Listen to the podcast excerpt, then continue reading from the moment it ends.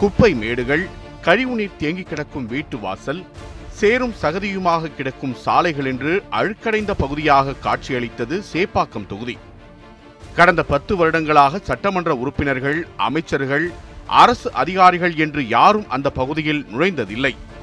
சுகாதாரமற்று கிடக்கும் இந்த இடத்திற்கு விடிவு கிடைக்காதா என அந்த தொகுதி மக்கள் ஏக்கத்தோடு சாலையை பார்த்து கொண்டிருந்த நேரத்தில்தான் இரண்டாயிரத்தி இருபத்தொன்று மே பதினொன்றில் அத்தொகுதியின் சட்டமன்ற உறுப்பினராக பொறுப்பேற்றார் உதயநிதி ஸ்டாலின். யாருமே எதிர்பார்த்திருக்காத நேரத்தில் சகதி நிறைந்த சாலையில் இறங்கி நடக்கத் தொடங்கினார் உதயநிதி. அன்று மக்களோடு மக்களாயின்ற உதயநிதியை அங்கிருந்தவர்கள் அனைவரும் ஆச்சரியத்துடன் பார்த்தனர். வெள்ளை சட்டையும் ஜீன்ஸ் பேண்டும் ஹவாய் செருப்புமாக ஒரு சாதாரண இளைஞனாக உதயநிதி சந்து பொந்துகளில் நடந்து அம்மக்களின் பிரச்சனைகளை நேரடியாகவே ஆய்வு செய்கிறார் என்றால் யாருக்குத்தான் ஆச்சரியமாக இருக்காது. தன் கண்ணில் பட்ட சுகாதார பிரச்சனைகளை எல்லாம் உடனடியாக சரி செய்ய அதிகாரிகளுக்கு உத்தரவிடுகிறார். ஒவ்வொரு வீடாகச் சென்று பார்வையிடுகிறார். அந்த பகுதி மக்களே செல்ல முடியாத நிலையிலிருந்த பொது கழிப்பிடத்திற்குள்ளேயும் நுழைந்தவர் அடுத்த சில நிமிட நேரத்திற்குள் அதன் தலையெழுத்தையே மாற்றுகிறார். மருத்துவமனைக்குள் சுத்தமான குடிநீர் வழங்கப்படுகிறதா என ஆய்வு நடத்துகிறார். குடிசை வீடுகளில் வசிப்பவர்களின் நிலை என்ன என்று கேட்டு அறிகிறார். இவை அத்தனையும் அதிகாரம் கைக்கு வந்த ஒரே வாரத்தில் சேப்பாக்கம் தொகுதியையே தலைகீழாக மாற்றியிருந்தது. இப்படி சுற்றி சுழன்று புயலாக இயங்கிக் கொண்டிருக்கும் சட்டமன்ற உறுப்பினர் உதயநிதி திமுகவின் எதிர்கால நம்பிக்கையாக பார்க்கப்படுகிறார். அதே நேரத்தில் திட்டமிட்டு முன்னிலைப்படுத்தப்படுகிறார் என்ற விமர்சனமும் எழாமல் இல்லை. இத்தகைய விமர்சனங்களுக்கு மத்தியில்தான் உதயநிதியின் அரசியல் வருகையை சற்று பின்னோக்கி பார்க்க வேண்டிய தேவை எழுந்துள்ளது. நீங்கள் அரசியலுக்கு வருவீர்களா என்று பத்திரிகையாளர்கள் கேட்டபோதெல்லாம் நான் அரசியலுக்கு வரமாட்டேன் என்று சொல்லி வந்த உதயநிதி சட்டமன்றத்தில் விவாதம் நடத்தும் அளவுக்கு காட்சிகள் மாறியது காலத்தின் கட்டாயமாகி போனது. உதயநிதி தமிழக மக்களுக்கு அறிமுகமானது ஒரு படத் தயாரிப்பாளராகத்தான். இரண்டாயிரத்து ஆறாம் ஆண்டு திராவிட முன்னேற்றக் கழகம் ஆட்சி பொறுப்பை ஏற்றிருந்தது. இந்த காலகட்டத்தில்தான் ரெட் ஜெயண்ட் மூவிஸ் எனும் படத் தயாரிப்பு நிறுவனத்தை தொடங்கியிருந்தார் உதயநிதி. இரண்டாயிரத்து எட்டாம் ஆண்டு தரணி இயக்கத்தில் விஜய் த்ரிஷா நடிப்பில் குருவி படத்தை தயாரித்தது இந்நிறுவனம். ஆதவன் மன்மதன் அம்பு என படத்தயாரிப்பில் தயாரிப்பில் கொண்டே திரைப்பட விநியோகம் என்ற முயற்சியிலும் ஈடுபட்டார் உதயநிதி. இரண்டாயிரத்து பத்தாம் ஆண்டு மட்டும் நான்கு படங்கள் ரெட் ஜெயின்ட் மூவிஸ் நிறுவனத்தால் வெளியிடப்பட்டது. இந்த நிலையில்தான் இரண்டாயிரத்து பதினோராம் ஆண்டு ஆட்சி பொறுப்பை ஏற்றார் அதிமுக பொதுச் செயலாளர் ஜெயலலிதா. அப்போது ரெட் ஜெயின்ட் மூவிஸுக்கு குடைச்சல் அதிகமானதாக கூறப்பட்டது. ரெட் ஜெயண்ட் மூவிஸ் தயாரித்த ஏழாம் அறிவு படத்துக்கு வரிவிலக்களிக்க வெகு காலம் ஆனதாக அறிக்கை வெளியிட்டார் உதயநிதி. அதே நேரத்தில் அவர் நடிப்பில் வெளிவந்த ஒரு கல் ஒரு கண்ணாடி படத்திற்கு கேளிக்கை வரிவிலக்கு கேட்டபோது வரிவிலக்கு அளிக்க முடியாது என்று தணிக்கைத்துறை கூறியதாக தகவல் வெளியானது. நீதிமன்றத்தில் வழக்கு தொடுத்து நீதியை பெற்றதாக உதயநிதி கூறியிருந்தார். அதிமுக ஆட்சியில் கொடுக்கப்பட்ட அழுத்தம் என்பது உதயநிதி என்ற தயாரிப்பாளருக்கு மட்டுமானதல்ல ஸ்டாலின் மகன் என்ற காரணத்திலும் தான் இந்த சம்பவத்தின் மூலம் உதயநிதி அரசியல் பிரவேசம் செய்ய அதிமுக அரசுதான் பிள்ளையார் சுழி போட்டது என்று கூறலாம். இடைப்பட்ட எட்டு ஆண்டு காலத்தில் உதயநிதி படங்கள் தயாரிப்பது விநியோகம் செய்வது படங்களில் நடிப்பதென்று தொழிலில் வித்தகராக வலம் வந்தார் ஒரு கல் ஒரு கண்ணாடி நிமிர் இது கதிர்வேலன் காதல் சைக்கோ போன்ற படங்கள் அவருக்கு மக்களிடம் நல்ல அறிமுகத்தை கொடுத்தன. முன்னாள் முதலமைச்சர்களான எம்ஜிஆருக்கும் ஜெயலலிதாவிற்கும் முதலமைச்சர் ஆவதற்கான அடித்தளத்தை ஏற்படுத்தி கொடுத்தது சினிமாதான் ஒரு வகையில் அண்ணா கருணாநிதி முரசொலி மாறன் போன்றவர்களுக்கும் திரையுலக தொடர்பு ஆகச்சிறந்த பலமாக இருந்தது. அதுவே உதயநிதி விவகாரத்திலும் எதிரொலித்தது. சினிமா மூலம் மக்களிடம் அறிமுகமாகி அரசியலில் காலிறங்கியது விமர்சிக்கப்பட்டாலும் இந்த ரூட் உதயநிதிக்கும் கை கொடுக்கவே செய்தது. அரசியலுக்கு வருவதற்கு முன்னால் தந்தை மு ஸ்டாலின் சார்பில் கட்சியல்லாத நிகழ்ச்சிகள் கிராம சபை கூட்டங்களில் அவ்வப்போது தலை காட்டுவதை வழக்கமாக கொண்டிருந்தார் உதயநிதி. இதற்கிடையில் உதயநிதி அரசியலுக்கு வருவதற்கான நேரம் உருவாகத் தொடங்கியிருந்தது. இரண்டாயிரத்து பதினைந்து டிசம்பரில் ஜெயலலிதா மறைந்தபோது உதயநிதி எழுதிய கவிதையும் அவர் அரசியலுக்கு வருவார் என்ற வாதத்துக்கு வலு சேர்த்தது. இந்த நிலையில்தான் இரண்டாயிரத்து பதினாறாம் ஆண்டு தேர்தலில் ஆயிரம் விளக்கு தொகுதியில் உதயநிதி போட்டியிடப் போவதாக தகவல் வெளியானது. உண்மையில் இப்போது மட்டுமல்ல எப்போதுமே அரசியலுக்கு வரமாட்டேன் என்று கூறியிருந்தார் உதயநிதி. எனக்கும் அரசியலுக்கும் சம்பந்தம் இல்லை நான் படங்கள் தயாரிப்பு விநியோகம் நடிப்பு என போய்க் கொண்டிருக்கிறேன் என கூறியிருந்தார். அப்படி கூறி ஓராண்டு நிறைவுற்ற தருவாயில் இரண்டாயிரத்து பதினேழில் திமுக செயல் தலைவராக பொறுப்பேற்றார் மு க ஸ்டாலின். ஸ்டாலின் பதவியேற்ற பிறகு உதயநிதியின் பாதை அவர் நினைத்ததற்கு நேர்மாறாக பயணிக்கத் தொடங்கியது. அதற்கு அச்சாரம் போட்டது தாம்பரத்தில் நடந்த போராட்டம். அதிமுக ஆட்சியில் இரண்டாயிரத்து பதினெட்டாம் ஆண்டு பேருந்து கட்டணம் உயர்த்தப்பட்டது. அதனை கண்டித்து திமுக பல்வேறு போராட்டங்களை முன்னெடுத்தது. தாம்பரத்தில் நடந்த போராட்டத்தில் பங்கேற்ற உதயநிதி திமுகவின் கடைசி தொண்டனாக இந்த போராட்டத்தில் கலந்து கொண்டது எனக்கு மகிழ்ச்சி அளிக்கிறது என கூறினார். இதன் தொடர்ச்சியாக கடலூரில் நடந்த கட்சி மாநாட்டிலும் கலந்து கொண்டார். இந்த நிகழ்வுக்கு பிறகு உதயநிதியின் அரசியல் பாய்ச்சல் அதிவேகமாக மாறியது. அதற்கு காரணம் ஜெயலலிதா கருணாநிதி என அடுத்தடுத்து அரசியல் ஆளுமைகள் மறைந்ததால் தமிழ்நாடு அரசியலில் வெற்றிடம் உருவாகியுள்ளதாக பலரும் கருத்து தெரிவித்தனர். அந்த வெற்றிடத்தை தம்மால் மட்டுமே பூர்த்தி செய்ய முடியும் என்றும் அதனால் தாம் கட்டாயம் அரசியலுக்கு வரப்போவதாக கூறியிருந்தார் ரஜினிகாந்த். கமல்ஹாசனோ ஒரு படி முன்னே சென்று மக்கள் நீதி மையத்தையே தொடங்கியிருந்தார். அரசியல் வெற்றிடம் யாருக்கு சாதகமாக அமையும் என பலரும் கணித்துக் கொண்டிருந்தனர். அந்த கணிப்பையெல்லாம் பொய்யாக்கி தமிழ்நாடு அரசியலில் வெற்றிடம் இல்லை என்பதை அடித்து கூறியது இரண்டாயிரத்து பத்தொன்பதில் நடந்த நாடாளுமன்ற தேர்தல் முடிவு. அதே நேரத்தில் உதயநிதிக்கு தன்னை நிரூபித்து காட்ட அந்த தேர்தல் ஒரு வாய்ப்பாகவும் அமைந்தது. உதயநிதியும் அந்த வாய்ப்பை இறுக பற்றிக் கொண்டார் என்றுதான் சொல்ல வேண்டும். கட்சியில் மூத்தவர்கள் பலர் இருந்தும் திமுகவின் தேர்தல் கால நட்சத்திரமாக மாறினார் உதயநிதி. அனைத்து தொகுதிகளிலும் வாக்கு கேட்டு சுற்றுப்பயணம் மேற்கொண்டார். இது சரிப்படுமா என்று சீனியர்கள் யோசித்த நேரத்தில் உதயநிதி களத்தில் அதகலம் செய்ய ஆரம்பித்தார். தேர்ந்த பேச்சாளர்கள் சீனியர்களை கையிலெடுக்காத விஷயங்களை எல்லாம் பேச்சில் கொண்டு வந்து திமுக மேலிடத்தை ஆச்சரியப்படுத்தினார்.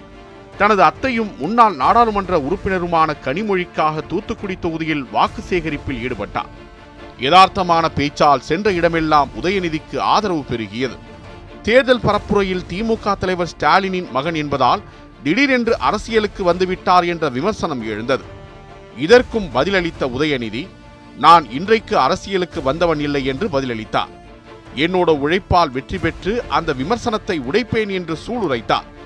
தேர்தல் முடிவுகள் திமுக கூட்டணிக்கு சாதகமாக அமைந்தது. ஒட்டுமொத்தமாக முப்பத்தி எட்டு இடங்களை அள்ளியிருந்தது திமுக கூட்டணி. கூட்டணி வெற்றிக்காக பாடுபட்ட உதயநிதிக்கு கட்சி பதவி கொடுக்க வேண்டும் என மூத்த தலைவர்கள் வலியுறுத்தினர். இதனை அடுத்து உதயநிதியின் தேர்தல் பணியை பாராட்டி அவருக்கு இளைஞரணி செயலாளர் பதவி கொடுக்கப்பட்டது. ஸ்டாலின் அளவுக்கு இளைஞரணியை வழிநடத்தும் தகுதி உடையவரா உதயநிதி என்றெல்லாம் கேள்விகள் எழுப்பப்பட்டது. ஆனால் கட்சி பதவியேற்றதும் இளைஞரணிக்குள் புது ரத்தம் பாய்ச்ச ஆரம்பித்தார் உதயநிதி. இளைஞரணியின் மாவட்ட பதவிகளுக்கு நேரில் சென்று நேர்காணல் செய்தார். எல்லா மாவட்டங்களுக்கும் சுற்றுப்பயணம் மேற்கொண்டு திமுகவின் சிறந்த களப்பணியாளர்களை தேர்வு செய்ய தொடங்கினார். பொய்பெட்டி என்ற நிகழ்ச்சியின் மூலம் திமுகவின் மீதான விமர்சனங்களையும் திமுகவின் அரசியல் வரலாற்றையும் இளைஞர்களிடம் கொண்டு சென்றார்.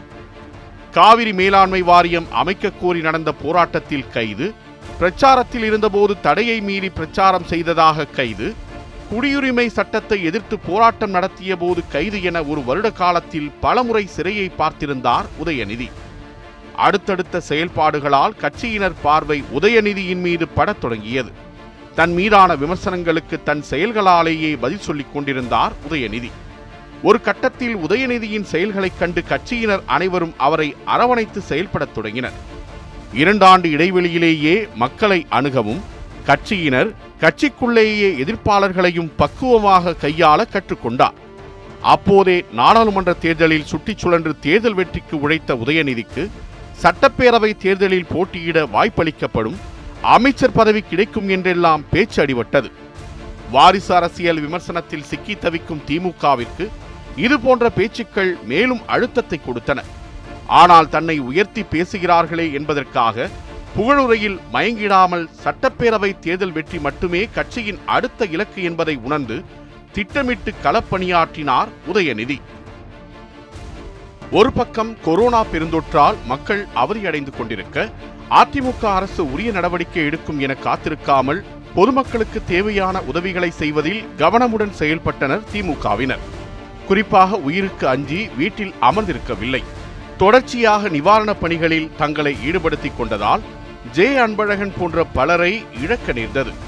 இந்த நிலையில்தான் தலைமை தேர்தல் ஆணையம் தமிழ்நாடு புதுச்சேரி உள்ளிட்ட மாநிலங்களுக்கு இரண்டாயிரத்தி இருபத்தொன்று சட்டப்பேரவை தேர்தலுக்கான தேதியை அறிவித்தது. திமுகவின் முதலமைச்சர் வேட்பாளராக மு க ஸ்டாலினும் அதிமுகவின் முதலமைச்சர் வேட்பாளராக எடப்பாடி பழனிசாமியும் களம் கண்டனர். ஆளும் கட்சியான அதிமுக மீண்டும் அரியணை ஏறுமா அல்லது பத்து ஆண்டுகள் ஆட்சியில் இல்லாத திமுக கிரீடத்தை தட்டி பறிக்குமா என்ற எதிர்பார்ப்பு ஏகத்துக்கும் எகிரியது உண்மையில் பாஜக எதிர்ப்பு அலைக்கு நடுவே பாஜக கூட்டணியில் இருந்த அதிமுக ஓரளவு ஸ்திரத்தன்மையோடே ஆட்சியை நடத்தியிருந்தது. உள்கட்சி விவகாரங்களையும் சமாளித்து கிட்டத்தட்ட கட்சியையும் தன் வசப்படுத்தியிருந்தார் எடப்பாடி பழனிசாமி. கடந்த கால தேர்தல்களைப் போலல்லாமல் இந்த தேர்தல் பலமுனை போட்டி நிலவியதாக அமைந்திருந்தது. கமல்ஹாசன் சீமான் டிடிவி தினகரன் என பலரும் அணி அமைத்து களம் கண்டனர். கட்சி ஆரம்பிப்பதாக சொன்ன ரஜினி அரசியல் கட்சி ஆரம்பிக்காமலேயே அரசியலுக்கு முழுக்கு போட சசிகலாவோ அரசியலில் இருந்தே விலகுவதாக அறிவித்திருந்தார். இந்த நிலையில்தான் ஸ்டாலின் தான் வர்றாரு நல்லாட்சி தர போறாரு என்ற முழக்கத்துடன் திமுகவும் வெற்றி நடை போடும் தமிழகம் என அதிமுகவும் வாக்கு சேகரிப்பில் தீவிரம் காட்டின. இதனால் தமிழ்நாடு தேர்தல் களம் சூடுபிடிக்க தொடங்கியது. இப்படி பரபரப்புக்கு பஞ்சமே இல்லாமல் இருந்த இரண்டாயிரத்தி இருபத்தொன்று சட்டமன்ற தேர்தலில் திமுக சார்பில் சேப்பாக்கம் திருவல்லிக்கேணி சட்டமன்ற தொகுதியில் போட்டியிட உதயநிதிக்கு வாய்ப்பளித்தது கட்சி மேலிடம். தலைவரின் மகன் என்பதால் எளிதாக சீட் கிடைத்துவிட்டதாக வெளியில் பேசப்பட்டது. உதயநிதிக்கு விமர்சனங்கள் எல்லாம் ஒரு பொருட்டே இல்லை. ஏனெனில் கடந்த காலங்களிலும் இப்படி பல்வேறு விமர்சனங்களை எதிர்கொண்டிருக்கிறார். அதனால் தேர்தல் வெற்றி ஒன்றே அவருக்கு குறிக்கோளாக இருந்தது.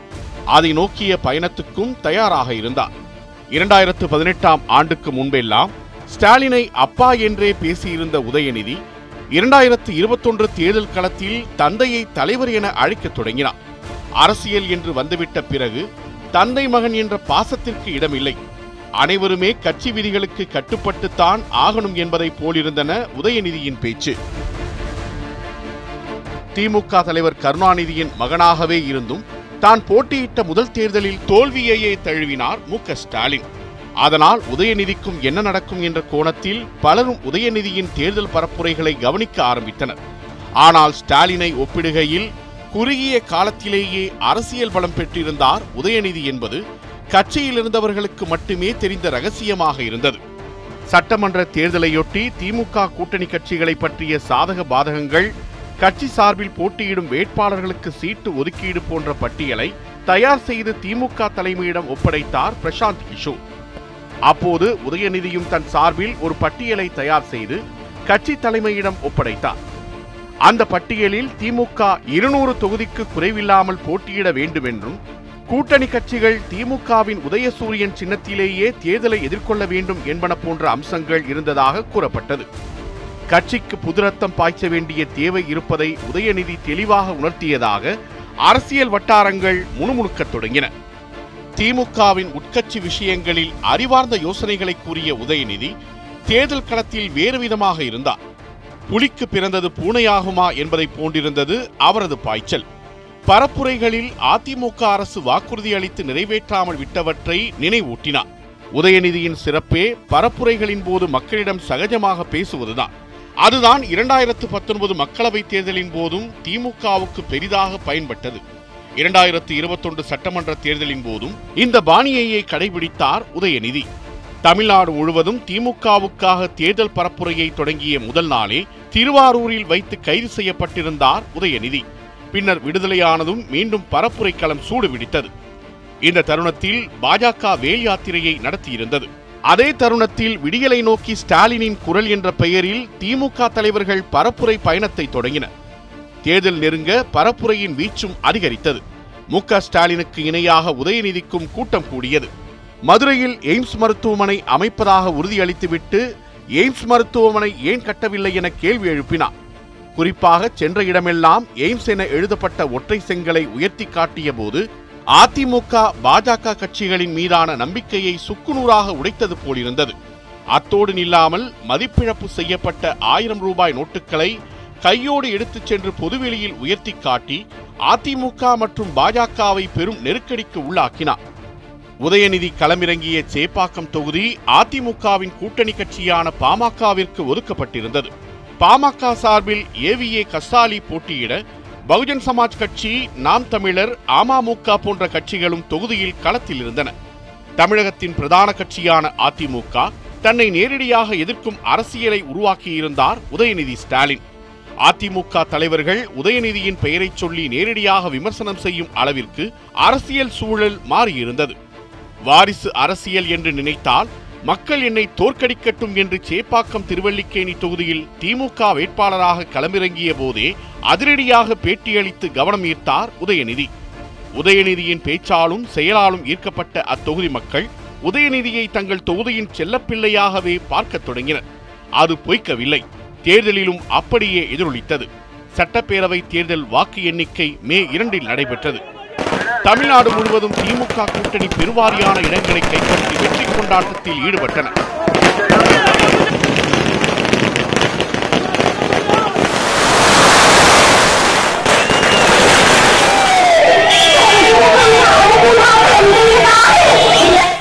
நாங்கள் சொல்வதைத்தான் செய்வோம் செய்வதைத்தான் சொல்வோம் என்ற வசனத்தை ஸ்டாலின் அடிக்கடி பயன்படுத்தி கேட்டிருக்கலாம். ஆனால் இந்த வசனம் தந்தையை விட மகனுக்கே அதிகம் பொருந்தியது. சுமார் அறுபத்தெட்டு சதவீத வாக்குகளை அள்ளினார் உதயநிதி. தன்னை எதிர்த்து போட்டியிட்ட ஏவி கசாலியை விட சுமார் அறுபத்தி ஏழாயிரத்து நூற்று நாற்பத்தி நான்கு வாக்குகள் வித்தியாசத்தில் பிரம்மாண்ட வெற்றியை பெற்றிருந்தார். அடுத்து அமைச்சர் பதவிதான் என பலரும் பலவாறு யூகிக்க உதயநிதி பெயர் மு ஸ்டாலின் தலைமையிலான அமைச்சரவை பட்டியலில் இடம்பெறவே இல்லை. அப்போதுதான் பலரும் ஒன்றை புரிந்து கொண்டனர். உதயநிதி அரசியலில் அனுபவம் பெற வேண்டும் என்பதற்காகவே அமைச்சர் பதவி வழங்காமல் விட்டதாக பேசப்பட்டது.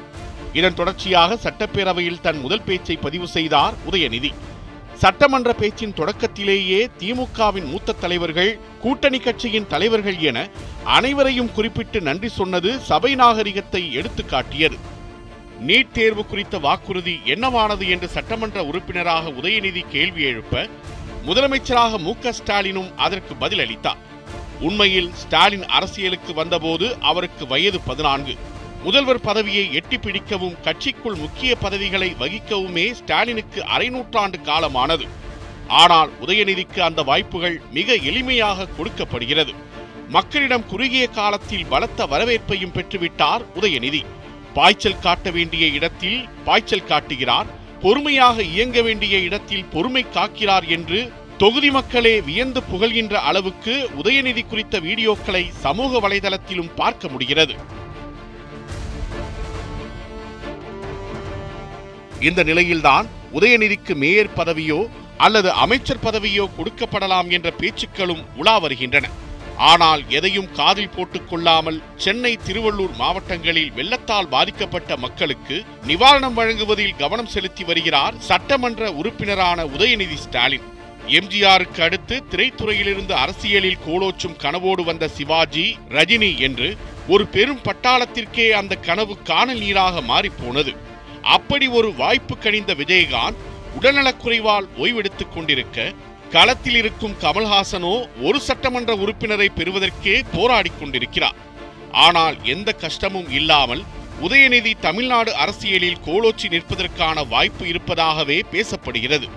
அந்த வாய்ப்பு அமைந்தால் திமுகவின் மூன்றாம் கலைஞராக இன்னும் வீரியத்துடன் செயல்படுவார் உதயநிதி ஸ்டாலின். அதைத்தான் சட்டமன்ற உறுப்பினராக இப்போதே தொடங்கிவிட்டார் என பேசிக் கொள்கின்றனர் திமுகவினர்.